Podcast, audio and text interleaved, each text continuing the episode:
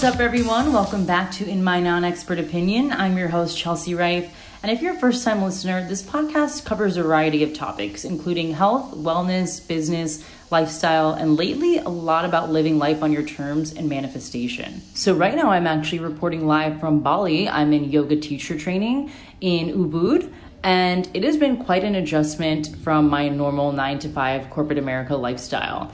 We wake up at six o'clock to get to the shala, which is basically the studio, at six thirty. From six thirty to seven, we do some type of meditation or breathing exercise or learning about a mantra.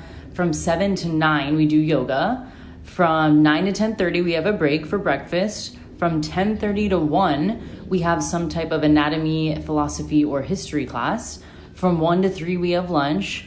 From 3 to 5:30 we have another type of either anatomy, history or hands-on type of class where we're learning adjustments and techniques to help people get the right form. And then 5:30 to 7 we have dinner. So that's how my days have been going every day for the past week. We have Wednesdays off, so I did a little bit of exploring yesterday. And what I'm finding out about Bali is that they are some of the nicest people I think of any culture I've ever met. I was asking my friend about traveling alone here because you can actually stay here for up to 30 days without any specific type of visa. It's just like a tourist visa.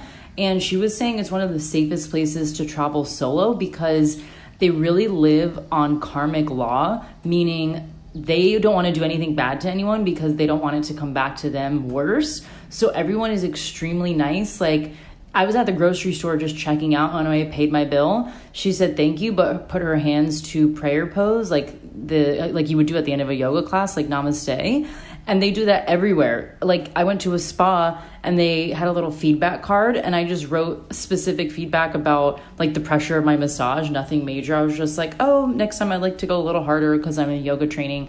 Um, and you know, I asked for harder, but not a big deal. And she came over and profusely apologized, was again using that prayer pose, like, we really want you to come back and we'll give you a discount. And I was just shocked because that was just such a small piece of feedback that wasn't even a big deal to me. And my friend was saying to them, they really take it to heart because they want you to have a great experience. So it's just been really interesting seeing how people operate here. Everyone is so helpful. Like, if you look lost, they'll help you out. They try to speak English best they can. Again, it's not their first language. So that's something that has been a little bit harder to adjust to. Like an app that I have right now to order taxis is in Indonesian. And so it's really hard because it's a totally different language that I've never ever heard of or seen. It's just a totally, totally different, like spelling, lettering, words, everything. So it's so nice that they really try and learn English to accommodate all the tourists because it's pretty much all tourists here right now and everyone is just so hospitable, I would say is another good word. They have a really, really strong attention to detail, and everything is so traditional. So, yesterday I was walking around Ubud after lunch, and there were all these ladies in like traditional Balinese outfits, and all these men as well lining up outside of a temple to bring offerings into the temple and they're basically these wicker baskets that you can tell are designed they're all really different that they balance on their heads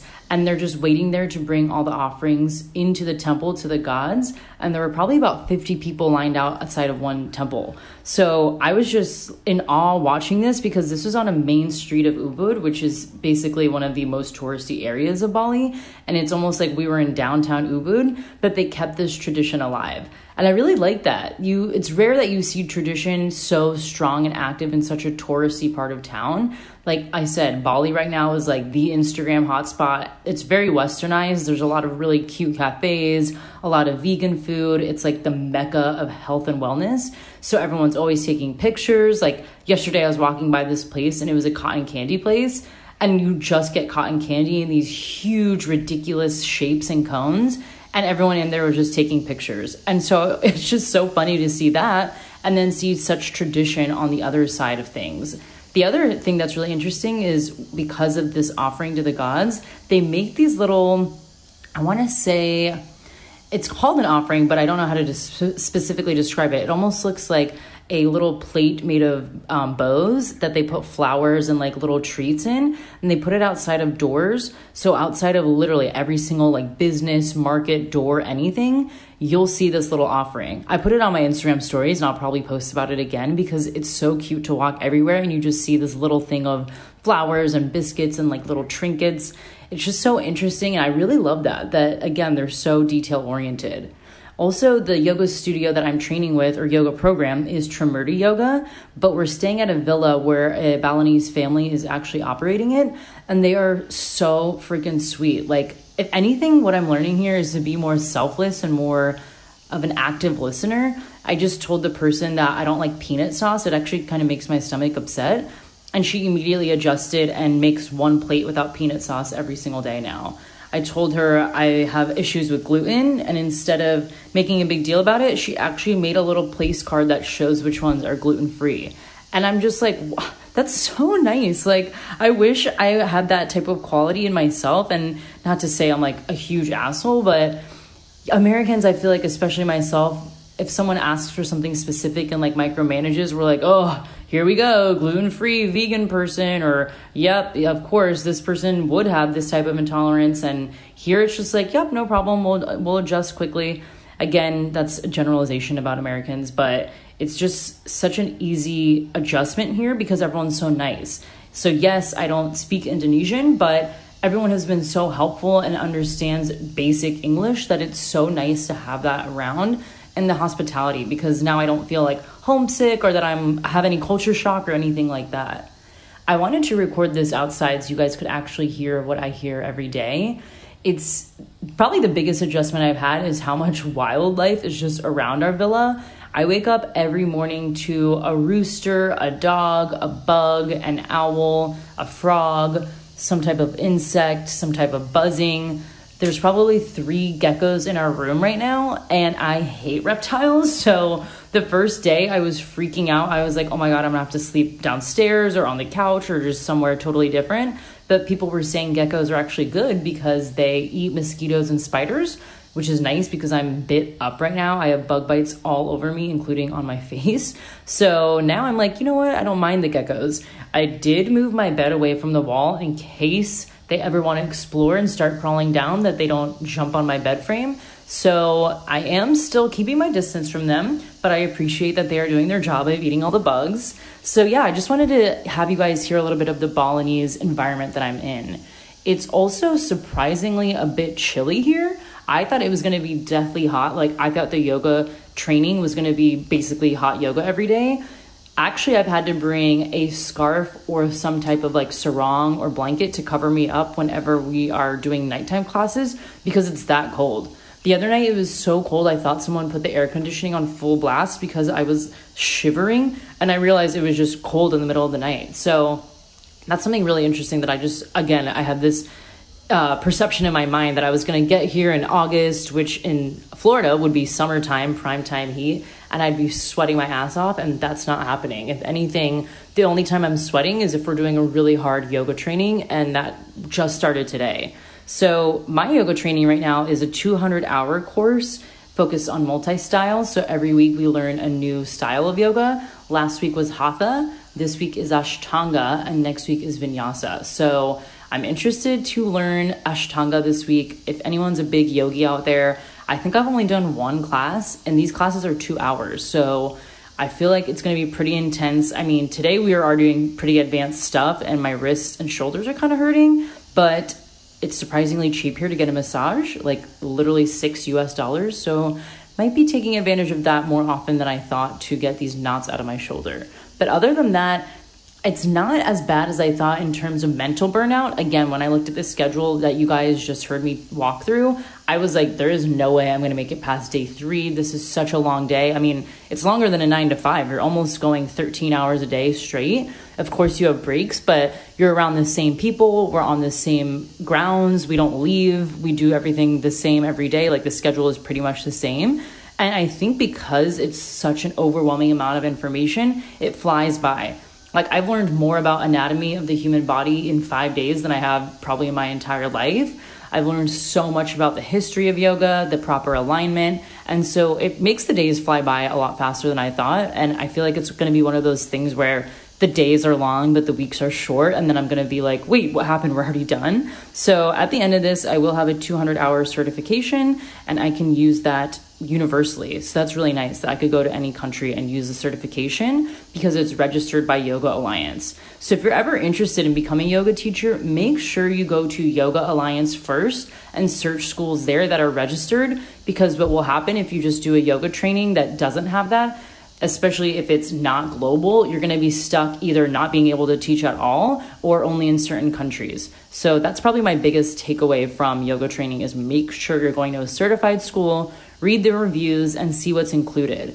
My training includes the lodging, breakfast, lunch and dinner the training and the certificate. So it's quite a lot for the price I'm paying. And if you're interested, just DM me, Chelsea Rife, on Instagram, and I'm happy to tell you more. I'm trying to think of any big differences. There's so many people here. There's people from Ecuador, Poland, Russia, the UK, France, Germany, um, Chile, Australia, so many different languages, so many different people. Oh, the Netherlands. So every day I try to talk to someone new or just try and learn a little bit of their culture. There's only 14 of us. So every day we're all trying to like learn new words or say things different or understand what certain things mean.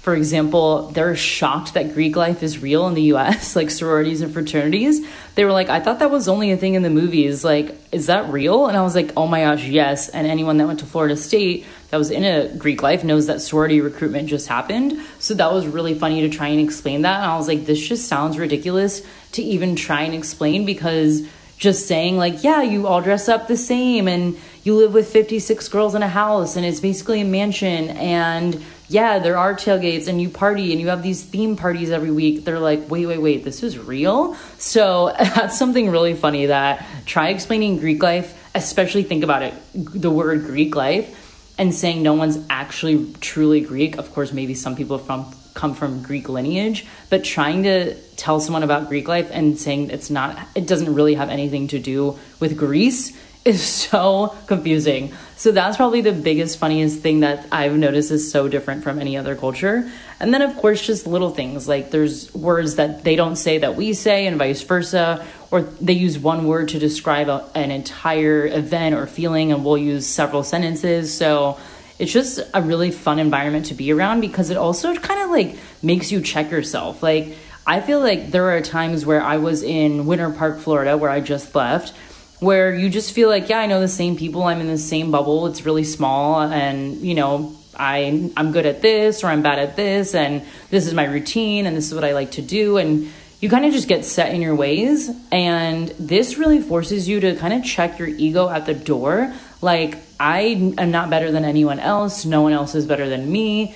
Just because someone can do a headstand doesn't mean they're better than me. And just because I can, you know, bend my legs a certain way doesn't mean I'm better than anyone else. And I think that's really what yoga has been teaching me, especially in this training.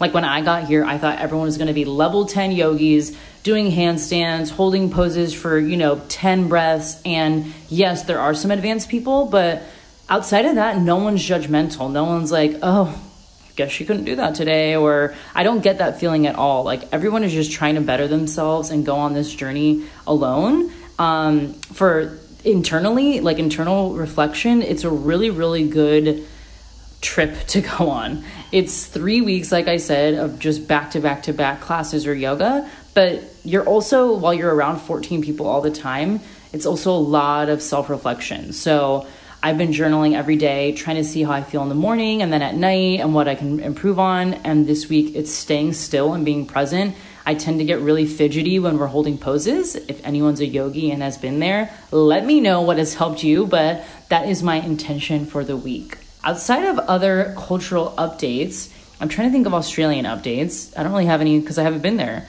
Um, oh, the money here. The money they use like hundred, a hundred thousand, and it's like that's like a main bill where obviously to us a $100,000 is insane. You would never walk around with that. and they use Rupiah. So it's a little confusing. I actually just downloaded an app called xe.com. It's just an exchange app. So I literally type in everything so I can see what I'm actually paying. So a hundred thousand rupiah is about six US dollars. So that's easy for me to remember. So it's extremely cheap. I cannot get over how cheap everything is they have a thing called Gojek, which is kind of like Uber, but it's for scooters. So you literally order a scooter to wherever you are, and they bring you a helmet, and you get on the back and you go to wherever you need to go. So I took a Gojek downtown the other day, which is probably about 15, 20 minutes, and it was $1.35. Yeah, I'm pausing because I was in shock. I was like, there must be an error. There's no way this is $1.35. Maybe I got an automatic promotion code actually, when I applied my promotion code, it ended up being 35 cents. So it's so cheap here. If you're ever like, oh, I can't travel or traveling is so expensive, save up and get a flight to Bali. The flight might be expensive, but you could honestly be here for three weeks and spend like 500 to a $1,000. I got coconut crusted fish yesterday with a brownie and water, and it was six US dollars. So Bali really is a place to come if you don't have a lot of money but want to really see a different culture and explore. And again, it's a bit westernized. So there's a lot of really cool cafes, restaurants, bars. I haven't really been out at night just because of the yoga training, but when I'm done here, I'm going to go to Canggu. So if anyone's been there, send me all your restaurant recommendations, bar recommendations, whatever. I already have a hostel I'm staying at, but I heard it's very chill and surfery and like yoga. It's just like a really quiet, fun place to be. So I will be there at the end. And again, it's super cheap. I think my night for the one night was just like $17. So it's going to be a really cheap weekend. And even being here when I go out, when I went out yesterday, I probably spent $75 and that's because I did a 4-hour spa day that cost me $45. So if I didn't do that, I probably would have spent $35 and that's including the um, yoga class that I did, all my meals, a sarong, and I bought something else that I can't remember, but it's extremely, extremely cheap here. So, again, if you ever need to go somewhere tropical or just explore and want to see a new culture, try and come to Bali because there's so much to learn here. Today's episode is featuring Paul Fishman. He is a self love coach who has been through some pretty dark times. I know we all get in weird ruts where we're just like, how am I ever going to get out of this? Paul was overweight. He was about 70,000 plus dollars in student debt. He was alone. He didn't have anything to really look forward to. And he was just in a really dark hole. And I wanted him on because now he has such an opposite lifestyle. He is taking care of himself mentally, physically, spiritually, financially in uh, romantically, like every aspect of his life. He's really worked hard to turn it around. And so I, I just thought, how does someone do that? Like, how could you be $70,000 in debt? 70,000, not one to 2,000, not 10,000, not 20,000, $70,000 in debt, overweight, just in a dark place and think, you know what, today's the day I'm going to change something. That is such a strong shift of perspective to have. So I thought it was important to have him on to talk about that. And not only how he got out of it, it's not like he got out of it and is now working at like some job that he hates. He completely flipped the script and he's now a self love coach. So he has all these different things going on, not only with his business, but for himself, that he's constantly bettering himself. So you can go to his website and see all the different things that he offers. It's just insane, like a self love diet, courses, workshops, master classes. So if you're ever in that place where you're just like, ah, I don't have any confidence, I'm just who I am, this is how it's gonna be for the rest of my life, I'm never gonna lose that weight, I'm never gonna get that job, I'm never gonna be able to work for myself. I'm never going to do this, that, and the other thing. Paul is a perfect person to listen to because he gives you tangible steps with his courses and workshops and different classes, and even working with him one on one, you can really learn a lot from him.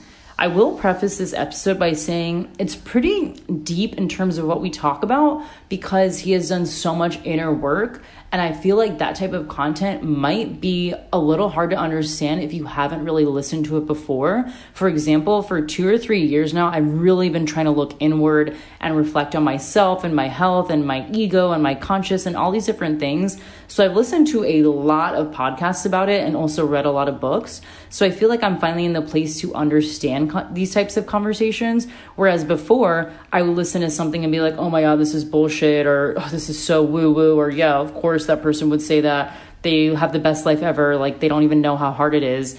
And now that I listen to so many things about, again, this type of content of just like manifesting and, and reflection and looking inward, I really appreciate conversations around this um, these dialogues that we're having. So it gets deep, but I really hope you find value from it because again, I can't imagine being in that much debt, being that crippled within yourself to just flip that around and not only flip that around but conquer it and now be a self-love coach that's wild so paul has so many amazing insights i can't wait for you guys to hear from him with that let's dive in Guys, we have Paul Fishman on today who is all about self love, which is probably what the most important thing that we could possibly have in our lives. Mm. I think you would argue that because that's what your whole channel is about. But I feel like a lot of people have a hard road to self love and even loving themselves, even liking themselves, actually. You have a very particular story that it wasn't easy breezy to get where you are today. No. Where to begin? So, it really started. I'll start where my self love journey began. Okay. Which was when I was 25 and I was at rock bottom. And rock bottom for me looked like um, 75 pounds heavier than I am today, um, massive uh, financial crisis, in a toxic, emotionally abusive relationship, working a job that didn't serve me and was slowly killing me. Um, not but I was just a people pleaser, 100%. Like, epitome of a people pleaser. Like, if you looked in the dictionary, picture of Paul. Wow. Cute picture of Paul next to a people pleaser. And uh, the important thing to know about my self love journey is that I didn't know that that was what I was on. So, a little side note is that a lot of people say, okay, I need, I'm ready to start on my self love journey. And then they're like, okay, so I said it, now what? Mm-hmm. And because self love, if we dive into the definition of self love, or at least my definition, is the word self means individual, and the word love means devotion. So we're getting devoted to that individuality. So my self love is going to com- be completely different to yours, Chelsea, mm-hmm. because you are a different individual. Right. And that's what we've gotten away from when it comes to just living life. We think mm-hmm. that we're here and we need to be like every other person in the world and that's not the case we need you as you are chelsea we everyone needs me as i am and right. all listeners we need you as you are so i woke up to the knowing that i wasn't living as i uh, was meant to live. I, mm-hmm. I was just sacrificing myself for other people's happiness. And the thing about being a people pleaser is no one's actually pleased. Like the most people in your life that matter and most people in my life that matter i'm really working on owning my stories and things i say by saying me and i. So if you catch me who? Who? Me love me, it. I uh, most people in my life just wanted me to be happy and uh, a huge catalyst for my happiness was coming out. So at the time that I was at rock bottom, I was really silencing my sexuality. I was silencing my truth of who I was as an individual. And not willing to lean into that feeling of self love and acceptance because I didn't feel worthy of happiness. So, on an outer shell, I was choosing things that I knew were not going to support me being happy because I didn't feel worthy of it. So, what this looked like is emotional eating. What this looked like is buying way too many pairs of ridiculously expensive shoes. What this looked like is going out to dinner and then going out to dessert and then going out to dinner again, right? what this looked like for me is just sacrificing myself and working a job that had no meaning, right? Like, so the catalyst for me at rock bottom was saying, This is me. I'm gay. I'm ready. I'm proud to be who I am. And I was on pins and needles because as a people pleaser, you expect that anything you do that isn't in line with the idea that you have about what other people expect of you. Mm-hmm. It's a kind of like a, you have to think sit on Yes. that second. The idea of what you have that other people expect of you. I think I said it differently that time, but you hit the I- we replay. get it. We We get it. We're picking up what I'm putting down Yes. what what happened was I said, "Hey, I'm gay," and they're like, "Okay, what's for dinner?" and it was like this massive blow to my ego. You know, um, it was really hard for me to lean into this feeling that I had almost wasted upwards of 25 years of my life Gosh. living in fear of what other people were going to think of me. And the willingness to sit in that fear didn't feel good. And that was really the breaking point. So i came out and at that point left the relationship that i was in and within two weeks 20 pounds had fallen off of me uh, within three months, the job that I thought was the job of my dreams came knocking at my door and swooped me up and gave I got like a 30% salary increase. Like, Wow. felt so valued and seen. And I was living in New York City at the time, so you know that extra money felt really good.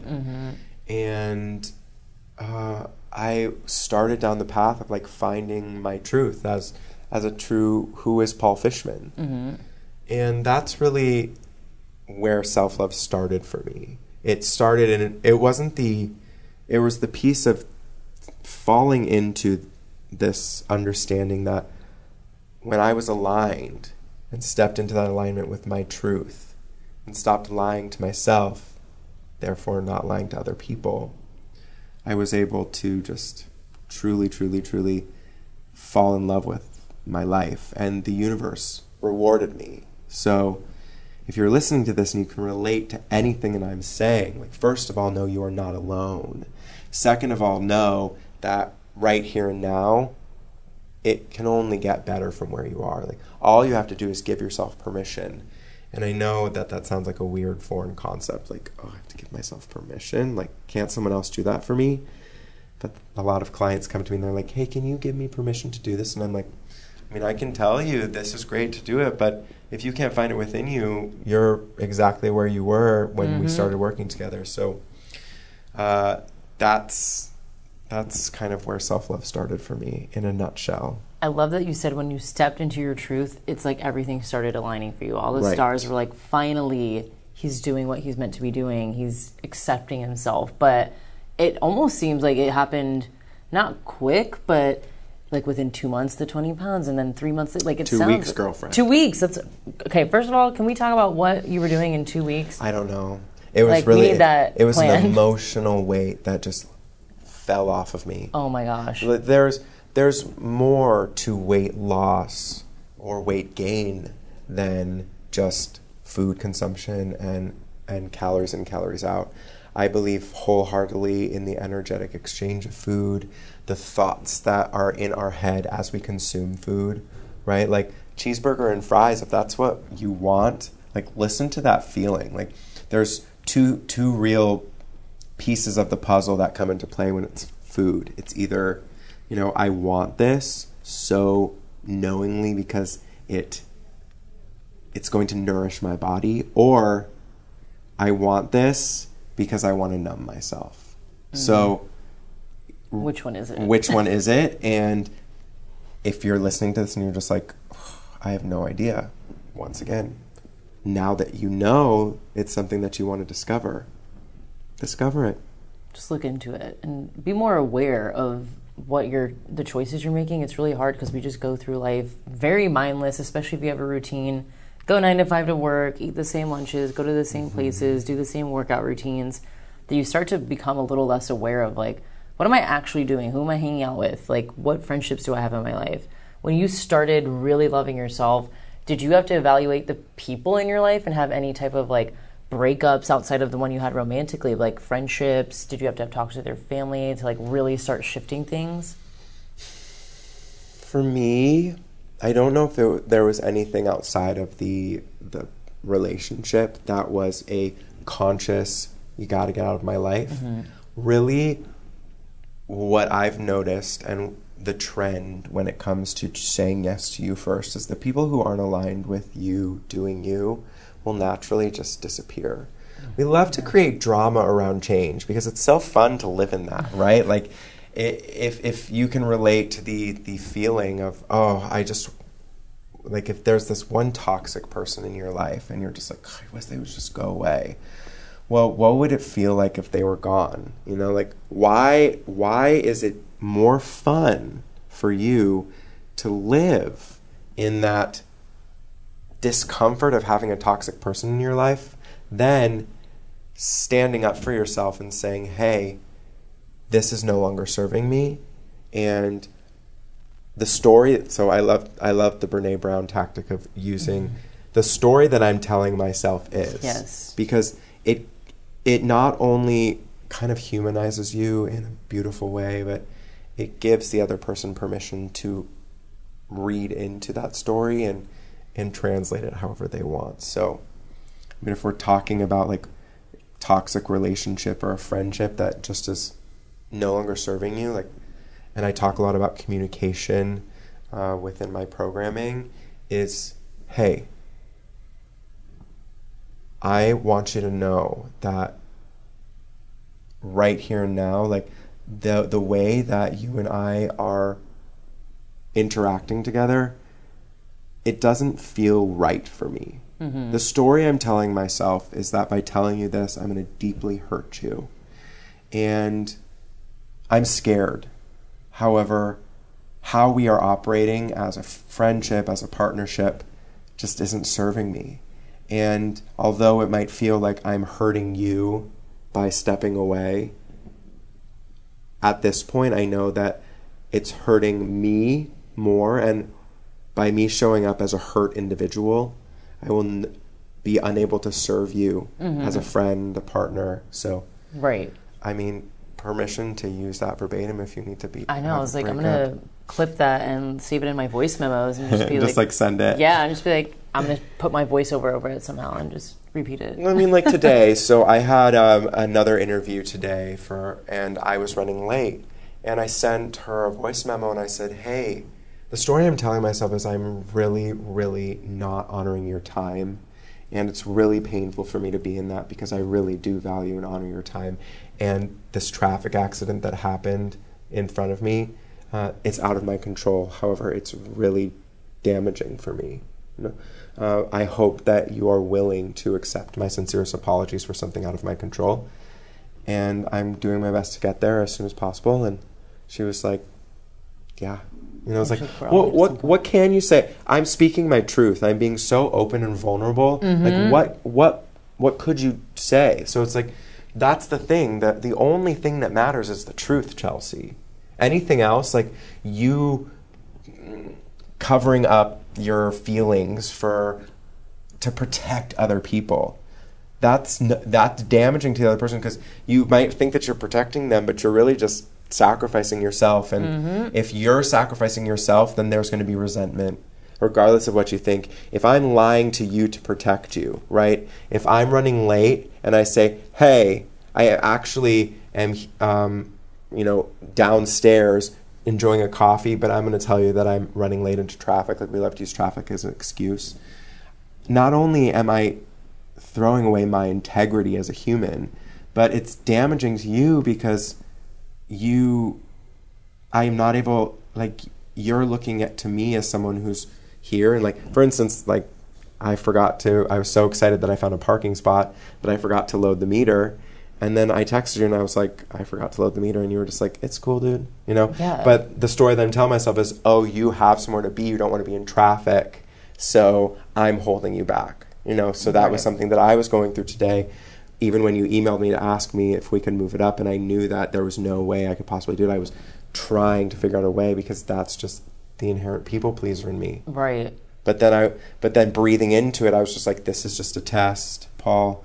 It's testing you." I've hit, been hit with like seven of those tests. Like, are you going to speak your truth? Mm-hmm. or are you going to sacrifice yourself for others? Because if I moved it up, or if I had to cut my interview short, and then you know here And we then- are, yeah. and we would have still been in traffic because Friday traffic sucks. Right, exactly. It's so interesting that you're talking about basically setting boundaries, speaking truth. It's a lot about what I just learned literally last night about throat chakras. And when it's blocked, you don't speak your truth. I imagine when you started going on this self love journey, you maybe not got criticism because obviously people want to see you do well, but when change happens, people are uncomfortable.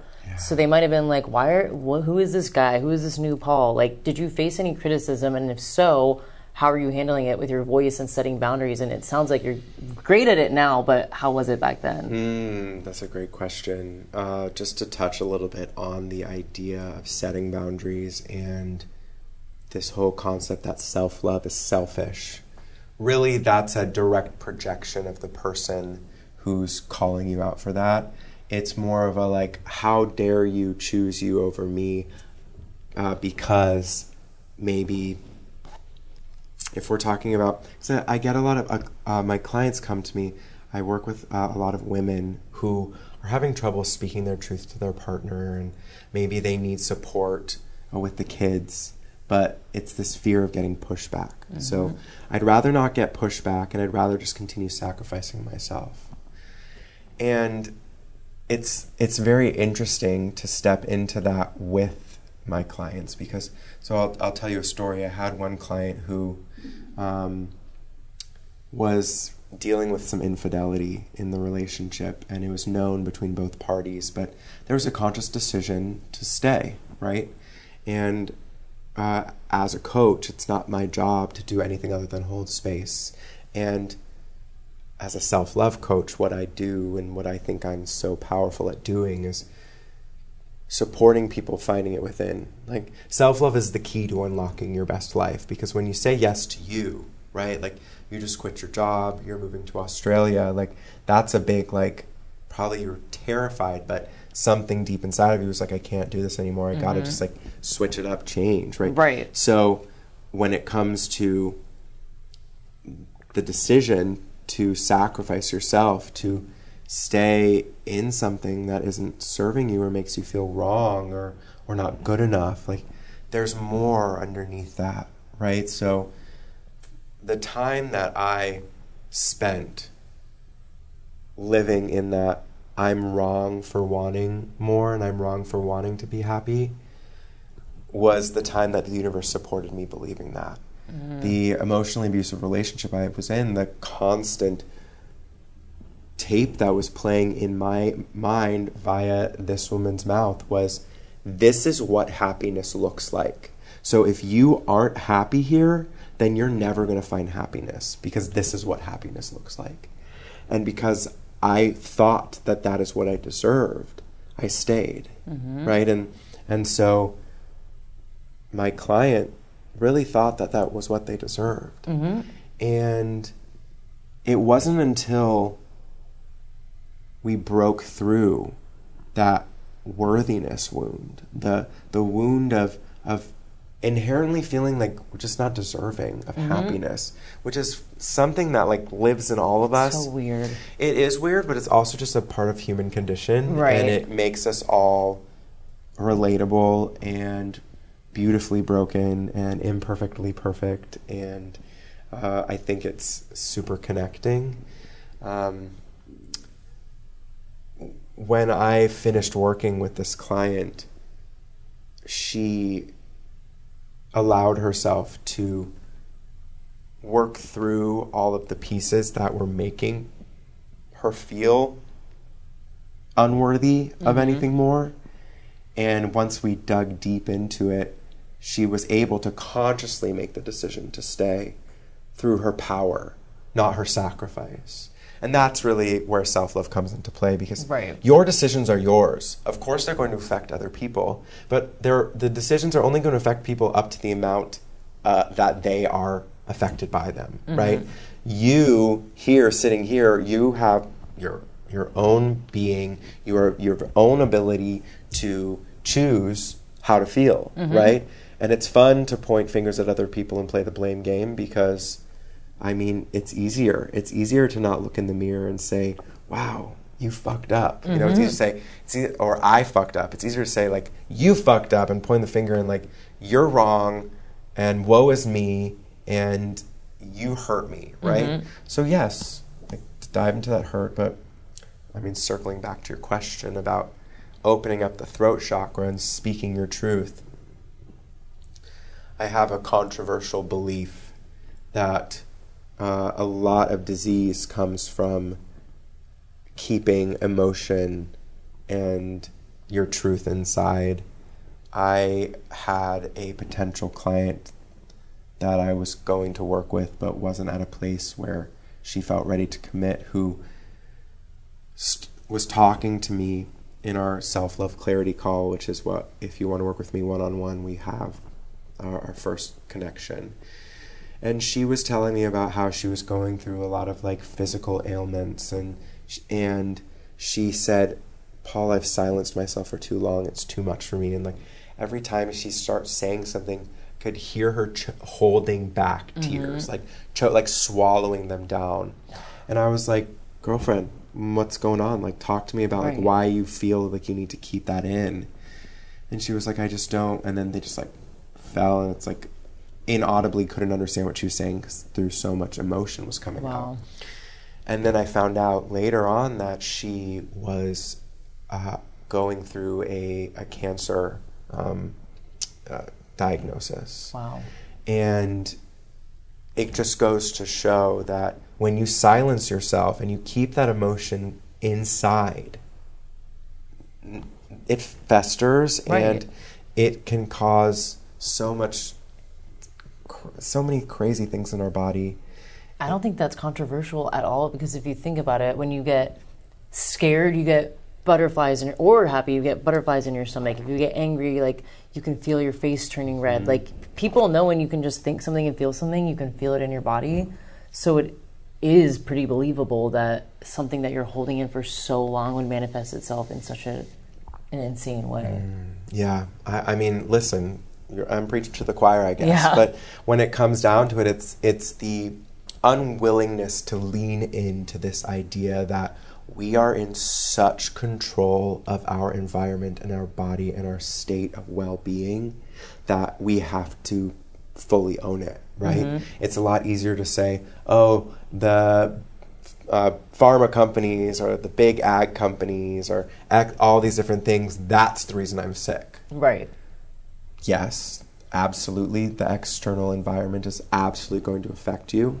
However, the thoughts and the consistent living in the that's why I'm sick, I'm sick, I'm sick, I'm sick is absolutely going to develop self hatred and loathing and uh, lack of trust for the body that has gotten you to where you are. So, I just if you're if you're out there and you're dealing with some sort of sickness or some sort of like um, not well feeling, I really invite you to look into that. Like open yourself up to there's more than just doctors and medication, right?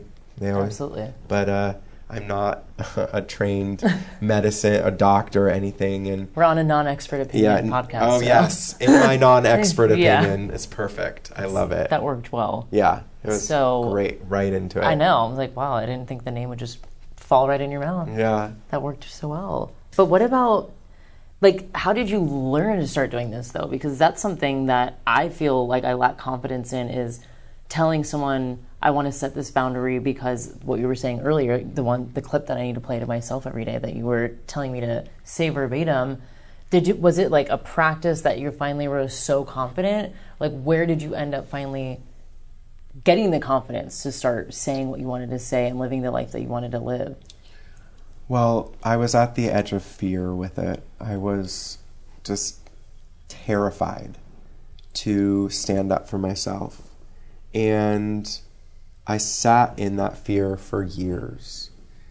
And, you know, creating a boundary can be so many different things. And for me, that first boundary was coming out. It was mm-hmm. saying, the way that I've been leading my life up until now was to serve you. and I no longer am willing to serve you and sacrifice me. So this is who I am, and I love that about me, or I'm working on loving that about me. And this is my first step. So, and then in that moment, it was the universe being like, yes, we see you, we support you, we mm-hmm. have you. And I I think that the the trouble with living in the times that we're living in is that you can go onto this device that you carry around with yourself and you can instantly instantly within sometimes even hours go onto an app order something and have it delivered right mm-hmm. so we want to put the intangible concept of self-love into Amazon and mm-hmm. order it and have it delivered, and we want to pay the upgrade for two-hour window shipping, right? Mm-hmm. So when we're living in such a fast-paced age, we expect that we can have anything and everything at the at the um, snap of fingers. Oh yeah, and that is unfortunately, but fortunately, not the case because if it was so easy to command something like self-love, well, life would be boring. Mm-hmm. You know, we'd and all be perfect we, and right, robots. Right, we would all be perfect in robots, and I think that our wounding and our our not lack of self love, but like our willingness to allow external factors to influence us is really what makes us beautiful. Because my mission isn't to tell you to fuck everyone else around you mm-hmm. and just do you. My mission is to empower and inspire humanity to love unconditionally. And the only way that we can do that, the only way we can do that is if we decide right here and now that I, I am going to love myself as I am and lead with that. Because if I'm sitting here and I'm saying, Chelsea, I love myself enough to create a boundary for you, and then you see how that boundary between you and I magically makes me feel better, you're going to be like, I want to try that too. Mm-hmm. And that in itself is going to create love because the one thing that we need some boundaries around is hatred, is judgment, is prejudice, is ostracization, uh, is just this exclusionary feeling that we are better than anyone else. And when I say self love is going to bring love to humanity, it's because the people who are hurting the most are the ones who are inflicting the most pain. Oh, yeah. That couldn't be more true. Mm-hmm. It's so interesting how you had, you hit such a dark place and then you found that confidence to say, I'm gay, this is who I am.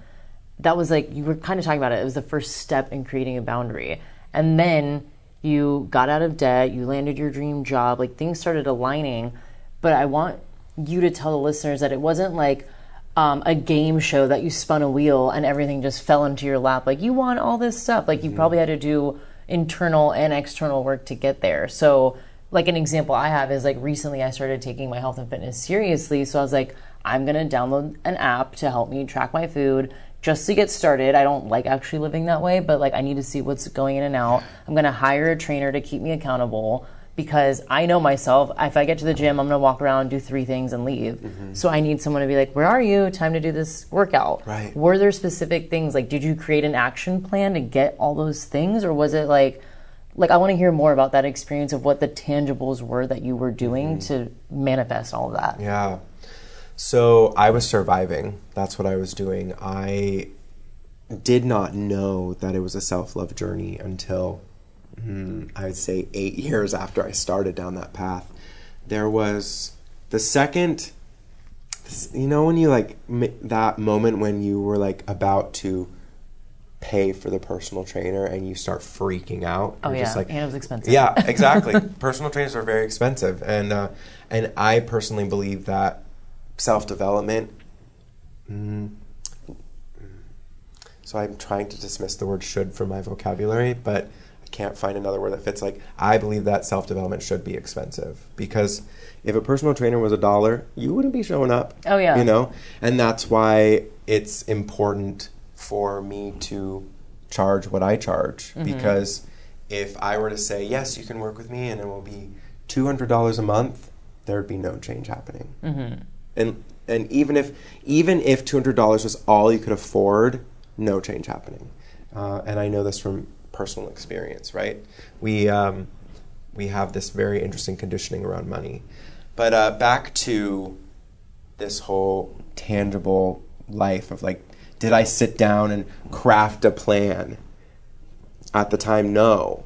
But I'm really, really excited because I have now taken what I've learned over this almost 10 year journey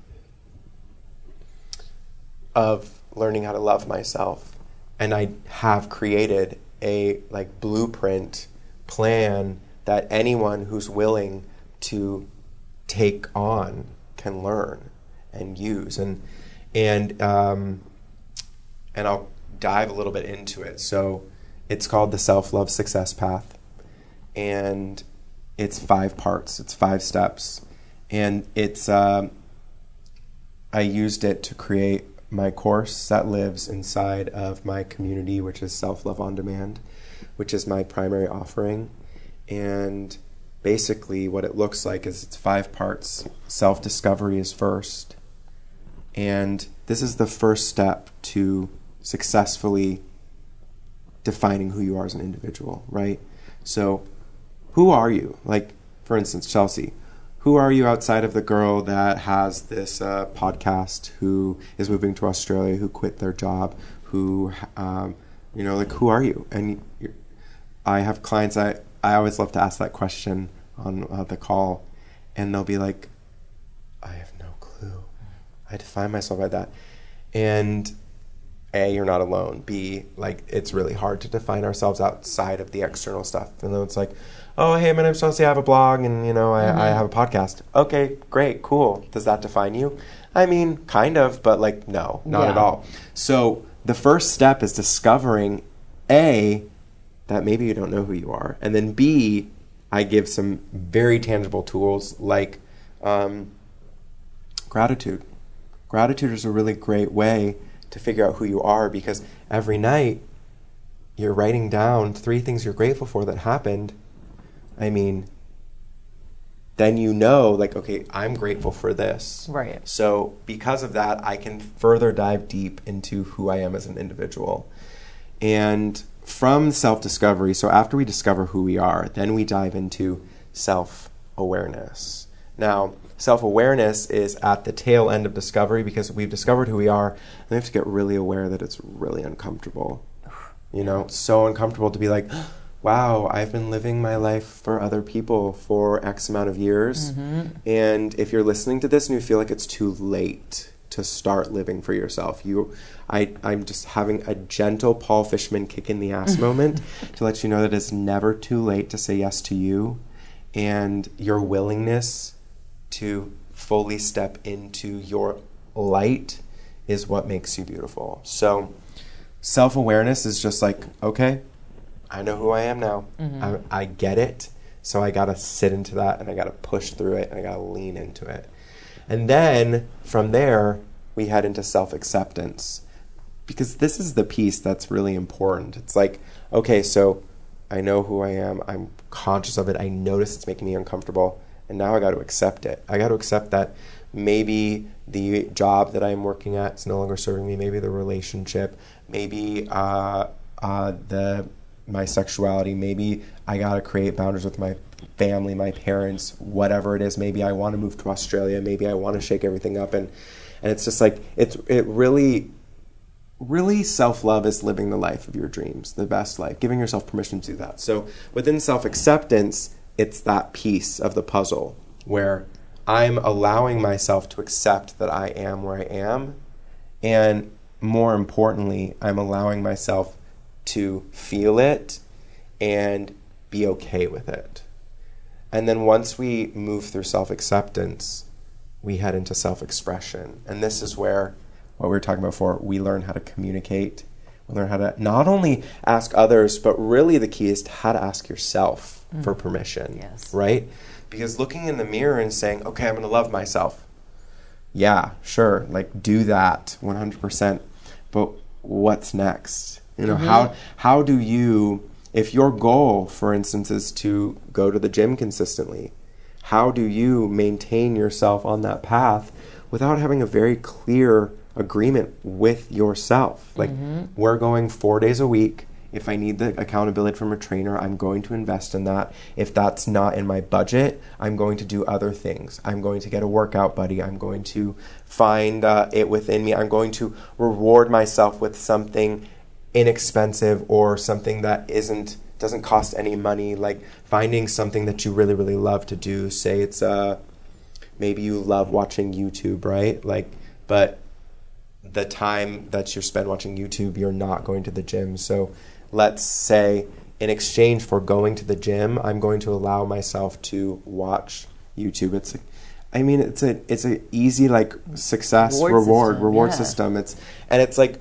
we love to create blocks for ourselves Mm. right like oh i can't afford the the uh, trainer like chelsea so i'm just not going to do it i'm not going to be able to do it okay that's a great story how does how does that how's that serving you you know Mm-hmm. how how's that working out for you living in that self-sabotage because that's what that is Right. uh, and then, so once we express what we want, then we move into self love.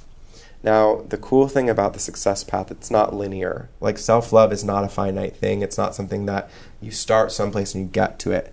Self love, my the self love success path is actually a heart shape. Uh, for me, at least, I discovered I defined it that way, and it's an arrow. So it's created by an arrow, and you go up and you get hit, hit a valley through the self acceptance, and then you go up into self expression, and then down into self love, and that arrow correct connects right back into self discovery, because it's you're constantly evolving. Right. If if I was to say, and I just love always pulling it back to this example of you moving to Australia. Uh, you have this deadline. You're going to be there for a year, right? You're there for a year. If I, if you were to say that in a year, I know to be true that I'm going to be done living there, well, how do you really know? Like, that's you creating a block for you to flow into the willingness to just step into the unknown and say, Right. you might go and be there for a month and be like, get me out of here. Right. Right? We, we don't know, but the first step is lifting your foot up and Mm-hmm. putting it one foot in front of the other. Absolutely. That was something that I had to have faith in because, to your point, I could go there for four weeks and be like, this is not what I thought at all. I'm turning right back around. But I was like, a mantra that I tell myself is like, everything is temporary. Like, moving there is temporary. I say that to myself because it's, I mean, like, even if I live there for life, at some point I'm going to pass away. So that's temporary. If I am scared of something, that feeling is temporary. If someone's sick, hopefully that's temporary. So that helped me get through, but I had to have faith in something that it was going to work out, but it had to be I literally had it was I call it like the vortex. I got in this vortex where I was like I'm moving, I have to go get new passport pictures. I need to apply. Like I literally blocked off 2 days to do all that, and I feel like had I not done that, I would have scared myself out of it because we love to self-sabotage. Mm-hmm. Why do you think we like to do that? Like why do we like to ruin the plans we have for ourselves? It's easier.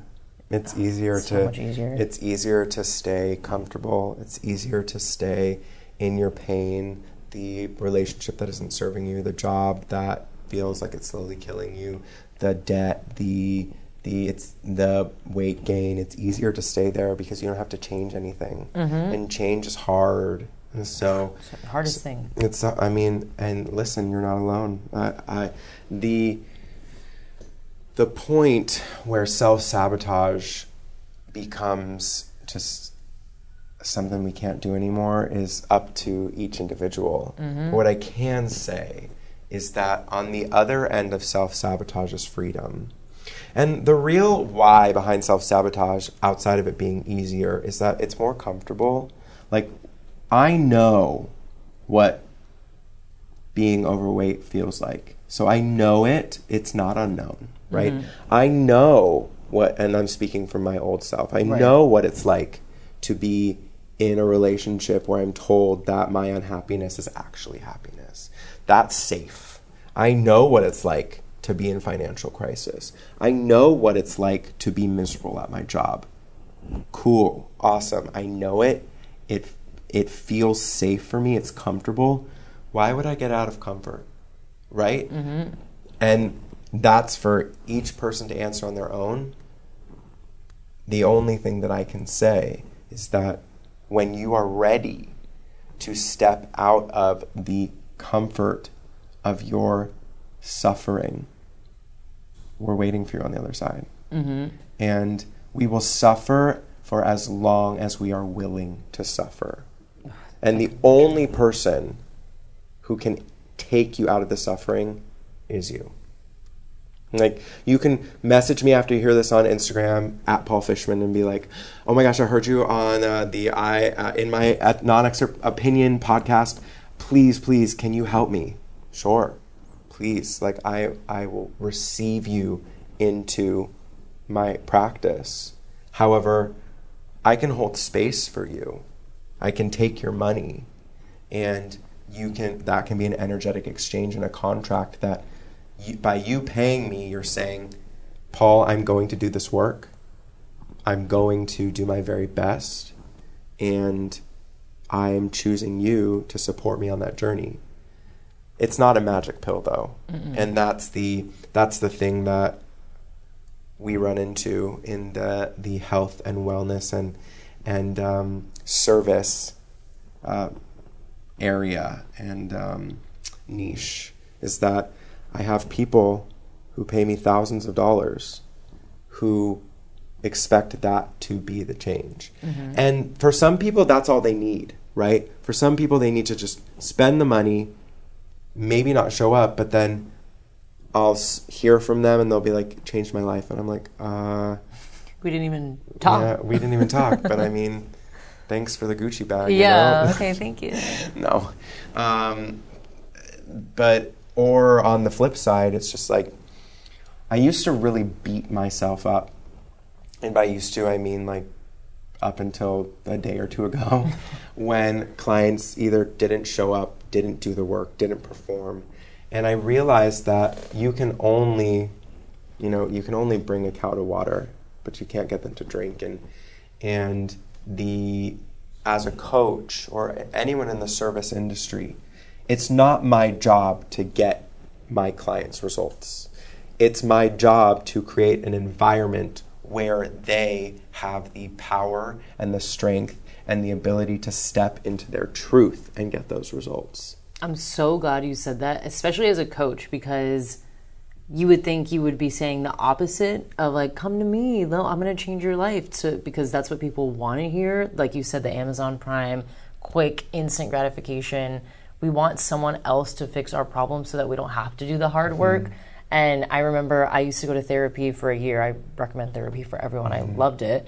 And I remember one time I was getting frustrated because I just didn't want to do the work. And I was like, can you just give me like a book or something or like a podcast that I can listen to? Like, I was so frustrated with her. And you could tell she was like, reading a book is not going to fix all the rooted issues that you have within you. Like, I can give you some that I like, which was one that you were talking about earlier, Brene Brown, but mm-hmm. like I mm-hmm. can't all of a sudden you're not going to listen to a podcast and it's going to transform you. Like we need to get into what's going on inside of you. And she used a quote that I think I said on the podcast before. If if it takes seven miles to walk in a forest, it's going to take seven miles to walk back out. So if it, you've experienced something for ten years, it's not going to be over in two days. It's probably going to take you quite a bit to get out of that ten year rut that you were living in. So what's interesting is that you had such a hard background and now you're a self-love coach. How did you even find this profession that you were like this is my purpose now like I actually feel confident that this is what I can do and this is a message that people need to hear. So I was working in the fitness industry. My path had led me there out of fear. I was I had lost all of the weight and I was terrified to gain it back. So I thought the only way that I would be able to keep it off is if I got paid to work out. Mm. So I stepped into that with ill intention, but also like loved it. While I was in it, I loved it. Uh, for anyone who's listening who's a fitness instructor, I feel you. It is very hard work. It is the it's really easy to fall into self-sacrifice and people pleasing as a fitness instructor because you are literally dead last and push pushing your body beyond beyond uh, i mean i'm recovering from massive adrenal fatigue and malnourishment and all of these things because as a leader in the space i want to have knowledge of how everyone's doing it so i was that guinea pig doing all the different fad diets doing it because i wanted to know I wanted to. You, I can't give advice unless I've lived it. Mm-hmm. You know, I can absolutely like like tap into your energy and what you're going through, and that's a gift of mine. But I've lived so many crises that I'm really able to speak to most people, and I was sitting with a client, and she was going through a divorce, and she said, "Paul, I don't want to work out today. I just want to sit and stretch and talk." She's like, Your energy's really calming. I really feel supported and seen by you. And you really help me take it, like, put my life into perspective. She said, But I do also need to lose five pounds so that men will find me attractive. Oh wow. And that, that was like this light bulb, this Oprah aha moment where I was just like, Oh, I get it. Self love is the foundation to any transformation because if you are doing any type of journey, whether it's weight loss, if it's uh, going to school, if it's if it's getting certified for a new career or uh, going on a journey of some sorts, if you are doing it for, with the hopes that you will receive external validation, it's going to mess you up because when push comes to shove right here and now, you have to do it for you, right? Like, you have to go to the personal trainer for you. Mm-hmm. I have to go to therapy for me. I have to speak my truth for me. I have to deal with my issues for me, right? If if you're doing it for other people, it's ill intention and it's not going to serve you. So I knew at that moment that before I was able to be a part of someone's transformation, whether it's in their business or their relationship or their body, really have to get with the self love. And that's been the really fun thing to experience because now, and we were talking earlier before about like, oh, Paul, it's surprising that you're not trying to sell people to come work with you. Um, I don't have time to convince people to work with me. Like, if you feel called to work with me, notice that Mm-hmm. and let it scare you and then apply to work with me. Or just follow me on Instagram or or notice that kind of stuff because the people that I want to work with are the people who want to work with me. You know, like if we're on we're on a phone call and you're just like eh, I don't know. It's just like not only are you wasting my time, but you're wasting your time. And your time is the time that you have control of. So the real question is is why are you continuously applying to work for coach it with coaches, buying online programs, trying out fad diets when you know they're deeply and truthfully what you need and want. We all know what we want to do. Mm-hmm. We're just scared that it's going to be taken away from us, right? Mm-hmm. Like you're probably terrified that for some reason they're not going to let you into Australia. I'm terrified that I'm gonna like run out of money and have to like come home because I'm like I blew it or something. Right. So, and then you're like, "Oh, I'm just not to go." Yeah, Yeah. or like or I gotta just cut the trip short. Yeah. Mm-hmm. and and that those that's normal we all experience those fears and doubts the real change happens when you push through and you're just like okay those are fears those are stories they are not true like because you could go there and manifest running out of money real quick. Mm-hmm. Like easily you could run out of money real quick. Like there are some cute clothing brands over mm-hmm. there and like the instagrammable bars. bakeries and like i mean whatever. Like you it's expensive in australia. Mm-hmm. Uh, but it's expensive everywhere. Right. and you could easily manifest that. Or you can go there with this with the intention of i am moving to australia to to change things up i was at like i almost think that you're on your beginning of a journey that could be defined as self love, but also just like, you know, Chelsea stepping into her light. And it's, the universe is absolutely going to test you. Oh yeah. And it probably already has. Like, to sh- be like, nah, this isn't the right decision, right? Like, uh, like clockwork. Whenever I have, um, I'll tell I'll tell a funny story of one of my clients. So, this client who came to me at the end of a relationship, and she, our interaction started with a very just like long Instagram like vent, like, "Hey, I'm sure so many people send this to you, but like, da, da, da," and like no punctuation, grammatical errors, and I was just like, "Hmm, what's going on here?" And she was like, "I'm just really having a hard time like leaning into myself, or I, I don't really understand." Who I just started using that term lean in, and I need to like cool it on that because I'm saying it a lot, uh, but it just feels so right. Yeah. Um, makes sense. and so we get on the phone, and I said, Here's the thing. I'm really excited to work with you. I think that I'm going to support your transformation. But like clockwork, I guarantee that four weeks in, you're going to freak out because we're getting into that through that self discovery and self awareness piece. Mm-hmm. And you're going to realize that, oh my God, the past X amount of years that I was with this human, I was sacrificing myself. Mm-hmm. And then you're just like, well, fuck, I wasted that part of my life. We live in regret and we beat ourselves up and and it's just like, no, mm-hmm. no. There it's liberating to realize that the universe got your back. So now I've been working with this client for just a little bit over a month. And it's so fun because as I gain trust and learn more, we uncover that the relationship ended because she was sacrificing herself for this other human. She was silencing herself and she was in a career that wasn't serving her. Now, the universe, and I like to think of like our journey as like a pool, a game of pool, right? The universe was pulling back the pool stick. I always use this analogy and I don't like know the actual words. Like is pool stick. I was is that even the word? Yes. Oh, it's Yeah, a yeah, pool. pool it's a- stick. okay, great. Yeah. Awesome. Okay. I- First term check. check, check, check. um, to to hit the white ball Yeah, I don't even know what it's called now that you're saying Okay, it. great. So, and the universe supported her moving from her job, relocating across the country, and working remote, right? So here we are, and she's moved, she's in close to family, and then partner pulls the plug.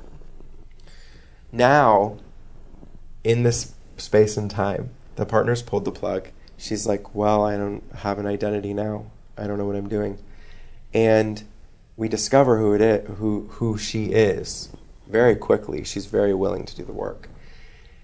And she starts telling me all these stories and connecting the dots. And I was just like, You are aware that the universe moved you out here and gave you this gift of a remote job so that you can be closer to your family and you can be closer to the exact things that you want to do. I was like, if you choose not to go down this path that you and I both know you have to go down, and I never impose, like, I never tell my clients what they have to do because it's not my place. But uh, just for the point of the story, you, and she said, You're right, you're right, you're right, you're right. And I said, I know. and uh, here she is every week when we got on the phone. She's like, I, I, I had no idea, Paul.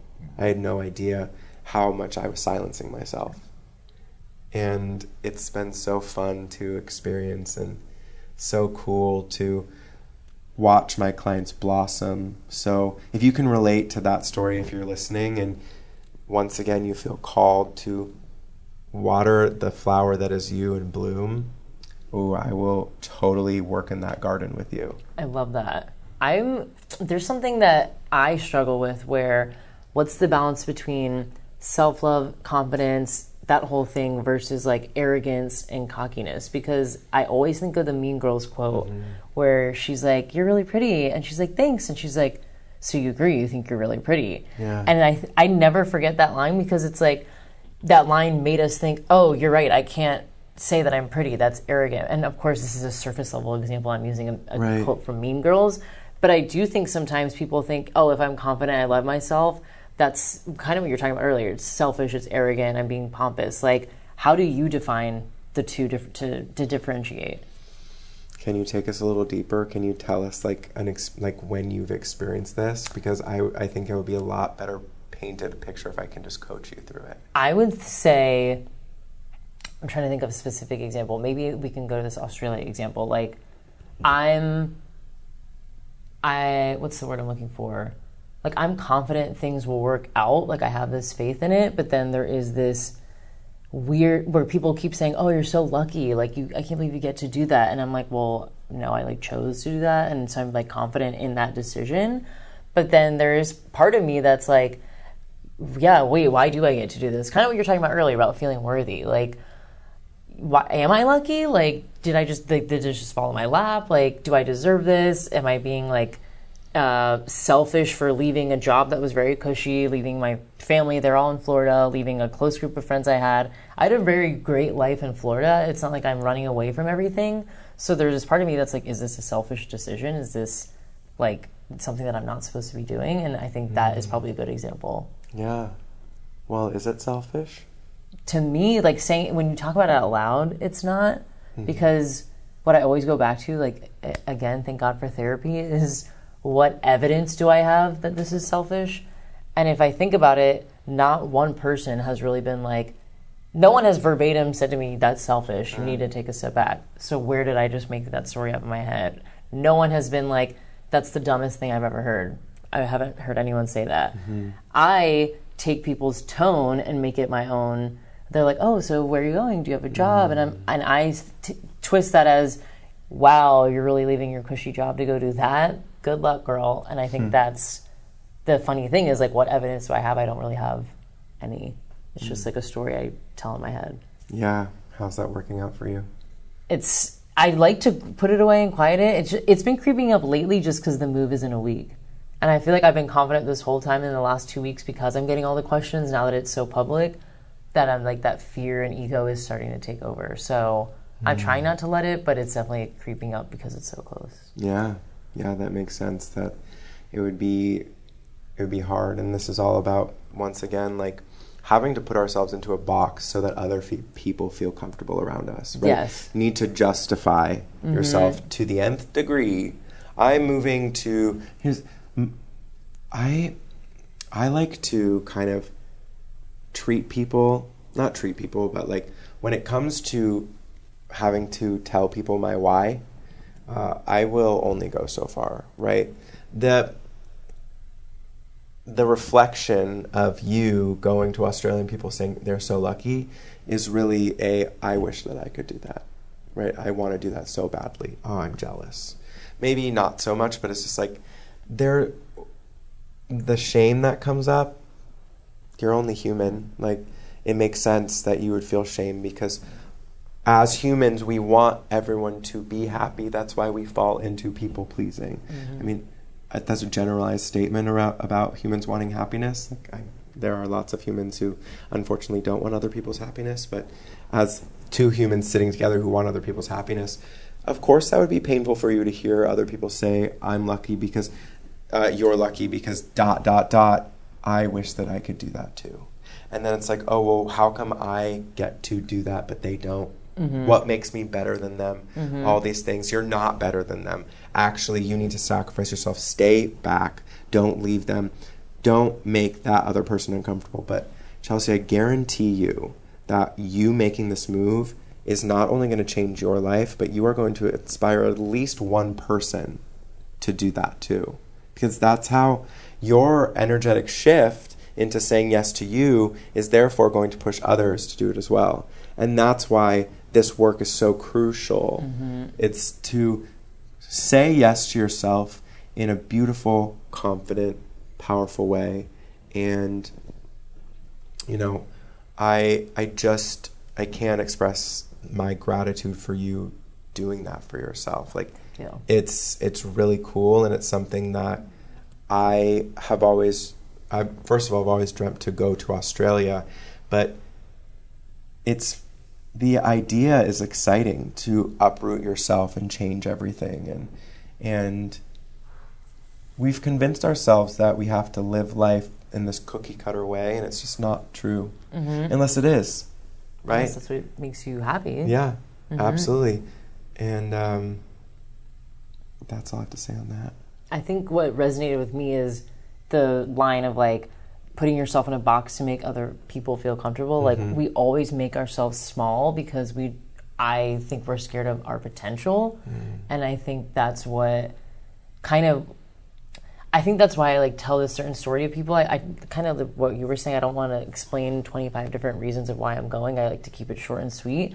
But then there is a part of me that's like, oh, I need to give them a cookie cutter answer so they feel comfortable. But I'm like, actually, there's a part of me that almost knows that I'm going to flourish more than I ever have. Like I mm-hmm. know I'll be able to wear 15 different hats and do well, and I have that confidence. But then it's like when you start talking to people and you hear, wait, wait, you're really like you don't have a job, you you don't have a place to stay, like. I think the ego does creep up a little bit, and it's like, yeah, you're right. Like, I don't. Like, I'm not. What am I thinking? How could I leave this life behind? And so, it is a lot of internal like self talk. You have to talk to yourself and be like, Chelsea, you got this. Like, you're, you're, so okay. brave Thank you. I'm like, I'm trying to keep, like keep it that way, but of course, you know, the external voices come out, and I'm curious in your life, like, what experiences have you had where people were either giving you so much criticism or doubt or anything that you had to work through it? Like, what were the thoughts going in your head that you're like, that doesn't phase me at all? Like, I am not triggered. I am on my own path, and this is like what I'm doing. Because I want people to leave this podcast knowing tools to use and how to actually get out of that headspace of like, these people are right, I should stay. Like, what am I doing? Um, well, I will give you my four part strategy to stepping through any type of resistance, fear, conflict. Really, you can throw this strategy at anything and it will be very powerful. So it's really easy to remember. It's called the Paul strategy. So it's right after me. Perfect. And Paul is an acronym. And it stands for, it's four parts. The first part is presence. So you get present with the way you're feeling right here and now. Like, ask yourself, how am I feeling? How am I feeling? Hmm. Just lay it out on the line. And then the second piece is accountability. Get accountable with yourself. Mm-hmm. Hold yourself accountable for how you're feeling and know that it's okay. And then with that knowingness, we head into unconditional acceptance, you. And this is like the I'm exactly where I'm meant to be, right? Even if you're suffering, right? You're suffering through an abusive relationship, you're suffering through binge eating, you're suffering through a horrible job. That suffering is there to to teach you a lesson. And not in like I'm going to teach you a lesson, mm-hmm. but that suffering is there for you to learn something, right? I'll reframe it that way so it's not as harsh. And I urge you, if you are in one of those types of situations, to apply the Paul strategy. Get present with your current situation. What can I do differently to make this better? Or what can I do differently to even just survive? Instead of being the victim or instead of like allowing others to choose my direction, what can I do differently? What can I learn from this? Well, and I can take an example from my life. What can I learn from working in the fitness industry for five years and almost injuring myself and and messing up my entire body? What can I learn from that? Gotta be gentle. Hmm. It's, it's scarcity is not a place to live in. So I learned that, and then finally, after we're getting present with where we are and accepting that we're, we're here for a reason, you're meant to be experiencing the things that you're experiencing, either because you need to learn that suffering is not the way that anyone needs to live for the third, fourth, fifth time, right? My grandmother was married six times. She married the same man six times. He was the same exact man, you know, verbally abusive, bad with money, and uh, just n- not nice. She kept on repeating the cycle and the pattern because we never took time to breathe and release and understand that I'm worth more than this type of man. Because until you release that, you're going to continue. Ne- the universe is going to keep on being like, girlfriend, we're trying to teach you a lesson here, but you're clearly not willing to learn it. So, got to go through it again. hmm So you, you might be listening to this and like maybe even laughing, like, oh wow, I'm lear- I have been. The universe has been trying to teach me this lesson five times Yeah, in a row. in a row, and I keep on ch- working, moving down that cycle. And sometimes it takes someone outside of yourself, like a coach, like myself, to point out a cycle. And I love those moments. I love the breakthrough moments. That's why I do this work is to have the, hey, uh, I just wanted to, to check in because what I've experienced is the past three phone calls we've had, we're talking about the same exact thing, the same struggle. What can you do differently here? Mm-hmm. What's something that you can control? Right? I'm not talking about your partner, I'm not talking about your job. What's something that you can do? Oh, well, I mean, I could do Can you can you do that for me? Yeah. Like there's three pillars to working with me. It's the strategy, which I give you to make the work happen. Mm-hmm. Accountability, and then we work on mindset together. And accountability is really where the sweet spot is because if you have someone who you know is holding you to that high standard that you've invested in, that they know your goals. Mm-hmm. I mean, what more could you want? Like that, all I want, like, it hurts my heart when I have clients who don't succeed or make their goals. Like, I just want you to be successful. Right. You, as the collective of people who are going to come work with me. Mm-hmm. But it's it's just like this dance that we do where it's just like, oh, I'm not worthy. I'm going to sabotage. Oh, blame, blame, blame. Shame, shame, shame. Should, should, should. La, la, all this stuff. So I don't even remember the question I was answering, but I think just like the tool, the tools that we Oh, yeah. use in the Paula strategy. that Paul strategy. And yeah. the final piece of the Paul strategy, that's it, was love. So uh, P A U L, presence, accountability, unconditional acceptance, and love. And um, love is just throwing some love at it, just like, and the way that I love to show myself love is reaching my arm up, bending my elbow, patting myself on the back, taking a deep breath in. Chelsea, why aren't you doing it with me? Oh my gosh, you're right. Deep breath. Doesn't that feel good? Yeah, even taking deep breaths. Oh I wonder the Apple Watch makes you breathe. The bre- breath is so powerful. It literally alerts me to breathe, and I'm like, whatever. And I'm like, God, that does help so much. because I will, especially like when we're sitting in traffic all day, we're sitting in front of the computer. Like, I will catch myself. I'm like, how long was I just holding my breath? I was like, I just hit the Guinness Book of World Records for breath hold. literally, Yeah. in a day's work. Right. It's like not even thinking about it. So, presence, accountability, unconditional acceptance, and love. You can use this when you're in an altercation with a significant other, like getting present with how you're feeling, holding yourself accountable. Like, there's always, t- it takes two to tango. It's not always your partner's fault that the dishes aren't done, right? Like, what can you do different? For instance, this is something that my husband and I really struggle with because um, I doing the dishes it's not a priority for me. It never has been. Uh, I was conditioned to think that um, doing the dishes was punishment. So working through that and, and breathing through that and accepting that it's not. It's an act of self care has been a. It's been a very. It's been a journey. so, my husband freaks out if the house isn't sparkling clean, and that's just that's just not me. And uh, I communicate that to him, but every single time there's a dirty dish in the sink.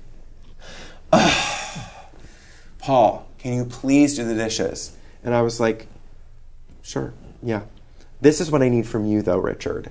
I need you to be to acknowledge when I do them and thank me mm-hmm. because I'm not doing this for me. I'm doing this for you. I could care less Right. you know so when i don't receive that from him i turn in that to that rebellious little boy mm-hmm. i say well screw you i'm doing this you're not even acknowledging me or thanking me But now I know that it's on me, that I just need him to say thank you. So mm-hmm. I ask him, I say, Hey, did you notice that I do the dishes? Did you did the dishes? Yes, thank you. Thank you for acknowledging that for me. Even if I have to ask it, like, the, the, there's no need for me to resent him for not doing something that I haven't communicated, even if I have communicated a million times. Right. And that's what I keep on trying to grind into his, his head is like, listen, doing the dishes is not on my radar. I know it makes you not feel seen. I know it makes you feel unvalued. I know it makes you feel like I don't love you. I need a reminder. And you asking for what you need is so powerful. Mm. And it's not my job to give you what you need. It's your job for ask to ask others for what you need and then receive it and then support yourself learning Right. and growing. and being clear is what you're what you're basically saying is Mm-hmm. we aren't mind readers. Right. And it's it's just like, well, I told you once. Okay, yeah, you did. I'm going to need another reminder because listen, it's I'm on I'm building a business here. I'm so passionate about it. I'm in LA every week. We're in San Diego because of your job. We're doing like I'm sacrificing for you like and I acknowledge that and it marriage and relationship is compromise. Right. But like if you want something done, just fucking ask for it, dude. And, And- give me some credit. Right. Give me some credit and and this is not permission if you're listening to get angry at your partner for not giving you credit because Right. the first step is you got to ask for it. If you're feeling like you need a real push, no, uh, I would challenge you to go to selfloveondemand.com and register for the waitlist for my uh, community. Because within my community which is if you're already telling yourself a story that hiring a one-on-one coach is out of your budget uh, this community is really a way for you to receive all of the tools that i give my one-on-one clients. And what i think is even more exciting because you get a community around you uh, i'm i just love self-love on demand it's it's my way of saying here's self love. I'm going to teach you how to command self love on demand with a snap of the fingers. So you go through the self love success path. I paint that for you really powerfully the self discovery, awareness, acceptance, expression, and love. And I teach you how to do that through a 10 week course. And also, meanwhile, the community is always celebrating you. And it's in a separate app, like it's not a Facebook group. Like I have an app that you have access to desktop or on, on your cell phone, iPhone, Android. We got it all. Join us in there. Love it. And um, by the time this airs, unfortunately, the doors are closed, but join the wait list. And the, the, it's, it's transformative to be in there with all of us. I was gonna say, there's something about community and and a group because a lot of people we tend to tell ourselves another story that we're alone, like no one could ever relate. Mm-hmm. N- yeah, you might be going through it bad, but not as bad as I am, or you'll you'll never understand. So it sounds like there's quite a community there. That's like we all are going through our own Yeah. things in our own way. and we we have like monthly accountability challenges I like love that. uh and in the month of february we do it's date yourself month so Oh my like God, I love that. yeah it's so much fun like i love it so much it's my favorite month well all, i love all the months like i love seeing all the growth but in february it's fun because the challenge is to take yourself out on a one-on-one date That's perfect. So- That's my birthday month. Oh, perfect. Great. So I already have an excuse. I mean, I, I will happily welcome you into Self Love on Demand. Join Love us. And uh, and it's just it's fun. It's so fun because it creates this fun because as humans we're naturally very competitive. If you say you aren't, then um, you aren't, but like most of us are. And uh, I think if you say that you aren't competitive, it's really because you're scared to lose. And um, it's not about winning or losing. It's about just having fun. And I mean, how fun is it to see who's going to be able to take themselves on the most one-on-one dates? You know, who's going to And listen, it's not like going out on a fa- to a fancy dinner and sitting Right. at the table alone. It's like taking 5 minutes for yourself and saying, "This is my date for the week." And I'm going to lock myself in the bathroom. My husband's watching the kids, and I'm just going to breathe. That can be taking yourself on a Yeah.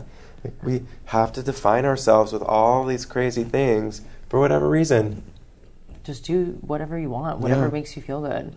Speaking of, what are some, either daily or nightly things for you that are non-negotiables that you're like this is part of my self-love and self-care routine.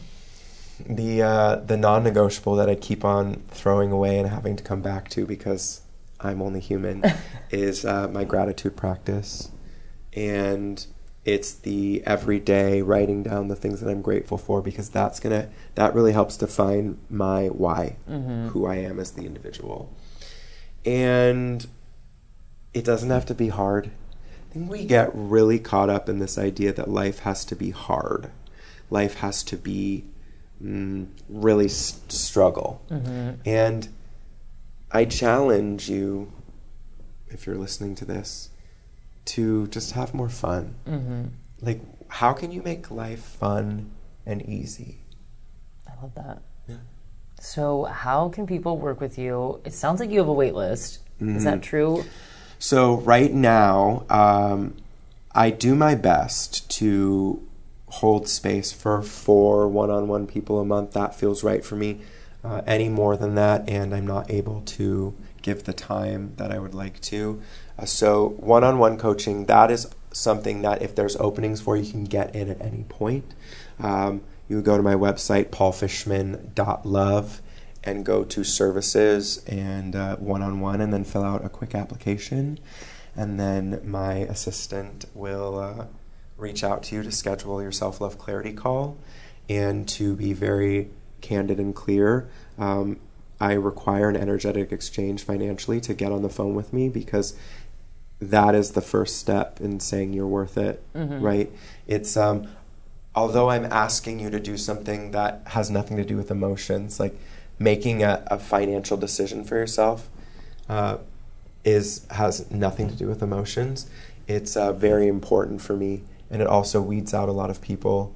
Um, it's not a massive investment to be on the first phone call and i apply it to it's only $100 but what that does is it sets the stage for me to know that okay this person is willing to honor themselves and honor me at the same time. I used to do the call for free and I never felt good after it, even if the person signed up with me. But the good news is, is that that $100 goes towards your programming to work with me one on one. So you can do that and apply. And at this point, uh, because of the way that it's set up, I normally have been having like one. The timeline to work with me normally is around three months. That's getting you through my programming because everyone goes through the self self love success path. And then if you want more, then that's when I will, as a, a one-on-one client, unlock self love on demand for you, so you can join at any time Got it. and uh, be in that constant like accountability. Uh, the the what I think the most accessible way to work with me is self love on demand. And you can go visit that through my website, paulfishman.love, and there's a link in the menu. Or you can strictly go to selfloveondemand.com and uh, it'll take you to the landing page. And if we are, um, I currently open the doors three to four times a year to this. It makes it so that we have a big group who comes in together and Yeah. moves through the programming together and gets to know each other.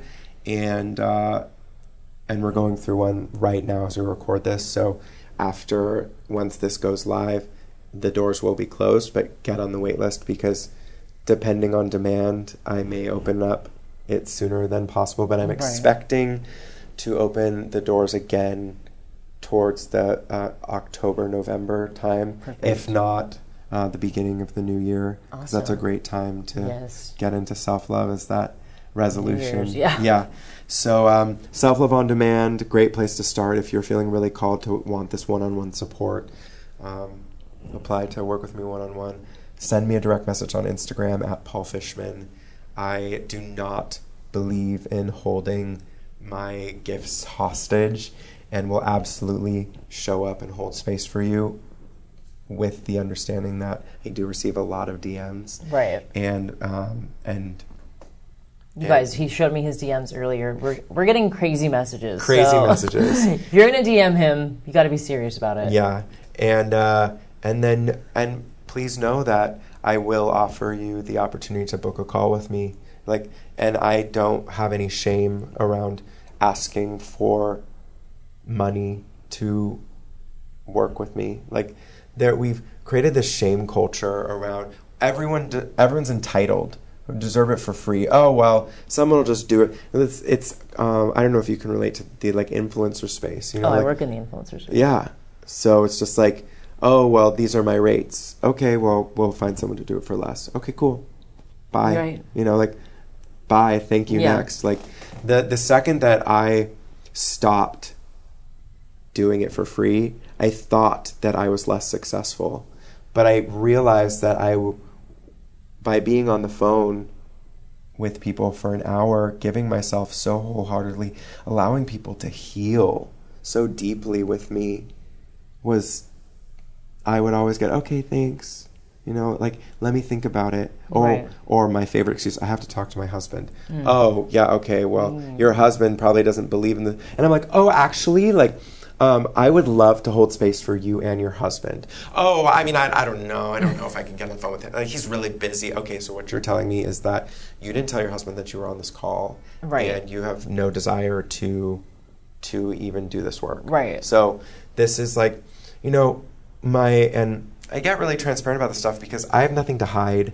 I love I have um, my, my coach wh- when he was teaching me how to do sales because at the end of the day I have to be a salesperson. I'm selling my services. He was like, you know, you gotta you gotta get people through the door and do all the stuff, and then like do it for free, and then you give them an offer they can't refuse, and all this stuff. And like, yeah, I could do that, but most of the time I ended up with people who either wouldn't show up fully for the work, or Right. if you're not willing to pay me a hundred dollars, you're not willing. Right. Then, and going back to relating it to the influencer example, when I started, people would be like, well, we're going to give them this microphone for free. Like, why can't they just post about it? And I was like, because you're not exchanging them for a post, you're exchanging it for their time and creative energy. Like, they have to set up lighting, they have to edit it, they have to use their production tools, they have to actually take time out of their day from their family or whoever it is to create it. You're not paying for the post, you're paying for the production quality and like mm. the time that's going into it. So related back to you. You're not just paying for a, a call. Like that sounds crazy. You're paying for your time because you have a gift that you're sharing with people. So it's like, mm-hmm. why would you devalue that? No so I'm glad that you're being transparent about it because that's something that I could we could talk about money for like four more hours, mm-hmm. but I agree that people are like, that's fine. I'll I'll find another coach that does it for five dollars or free. Right. And you get what you pay for, Mm-hmm. right? Because that coach is living. I lived in scarcity for a very long time. I was like, I need all the clients. I need them. I need them. And, and then I just got shitty clients. Yeah. You know? Mm-hmm. And I, I, I just don't have time for, for that. And, and this isn't a, this isn't a telling anyone who can't afford the hundred dollars to to even have the clarity call with me that you aren't worthy of it. It's the understanding that if you want this, you will sacrifice other things. You will maybe look into doing my uh, joining my membership. Maybe look into finding a way for you to not go to Starbucks every single day. Like Right. once again, living in that comfort of living in scarcity. I had a client who came to me and was just basically like, Paul, I can't afford to work with you, but I'm going to drain my savings to work with you because I got to do it. And and by draining his savings meant I put him on a 12 month payment plan for a 3 month program. Like I was sacrificing my integrity to allow him to do this work. And when I tell you that within 3 weeks of doing the work, his the uh, abundance that he was experiencing in his business skyrocketed. It's like he's it was really because he said, "Okay, I'm going to do this. I have to do this." Right. Right? And then the support from me being like, "I want him to be successful." Mm-hmm. And here we are. I love it. And he was able to pay me off in full in 3 weeks. No, I'm sorry, 3 months. No, Three no. months. Two and a half months. So before the programming was even done. Oh my gosh. Yeah. And you had him on a 12 month payment Yeah. plan. So I think it goes to show, like what you were saying, you get what you pay for. Right. I no longer offer 12 month payment plans and I'm just feeling no, I get I get into this space where I was told to keep my full prices to myself because when it comes to self development, big numbers scare people, Mm-hmm. but like, and also like my prices are always changing. Um, but yeah, it's it's thousands of dollars to work with me. I'm glad you're being transparent about Mm-hmm. it because you know what's interesting too is most successful people have also invested thousands. Of, I'm sure you've invested thousands Yeah. Mm-hmm. of dollars in yourself. You didn't just like wake up one day and start listening to free podcasts and now you're a self love Mm-hmm. coach. Like what I've found from listening to suc successful people is they're like, oh yeah, I got a I got an actual business coach and I spent ten thousand dollars on them, or I signed up with Paul and it was thousands of dollars, but then it it's like the return is worth it. So I'm glad you're being transparent about it. So you guys know exactly where to find them at Paul Fishman on Mm-hmm. Yeah, Instagram. fish like the things that swim in the sea, man like me. I love that. Is there anything else that we're missing that we need to follow you on? Um, oh, you're do you have don't you have a podcast? yes, I do. The road to self love. Got the road to self love. Yes. Tune in there. Um, it's been really fun. The show we I have my clients join or not clients, my guests join me in my car. so, so you can watch it on YouTube. Uh, if you go to youtube.com forward slash Paul Fishman. You can enjoy the road to self love. We play road trip games. So we it. get I just interviewed a girl and we talked all about like the worthiness wound and we talked about like social justice and like white privilege. But in between, we're playing road trip games, so we can get really, really heavy, but then also lighten it up. I love that. and uh, I love it too. That's amazing. Yeah. And such a different concept on podcasting. Yeah, and my website is paulfishman.love, Dot L O V E. So um, paulfishman.com takes you to some old man who lives in Florida. His um, I his don't real estate know. building. Okay, uh, so his we're real not estate going there. company. So not not going there. Not com. Uh, but paulfishman.love. And I'll link all this in the show notes. Mm. Perfect. Thank you so much for being on, Paul. You're welcome. One more thing. If you are like, how do I start? Like, where, where can I start with self love? Right. Um, if you go in my Instagram, the link in bio, you can take a free quiz. Oh, perfect. And it's a five question quiz that's going to tell you the best tool to start on your journey Oh, that's awesome. based on the answers that you give. So be honest with yourself. Yeah, as honest as you're willing to be. Yes. And uh, it's also a banner on my website as well. Perfect. Yeah. Thank you so much. Thank you for having me.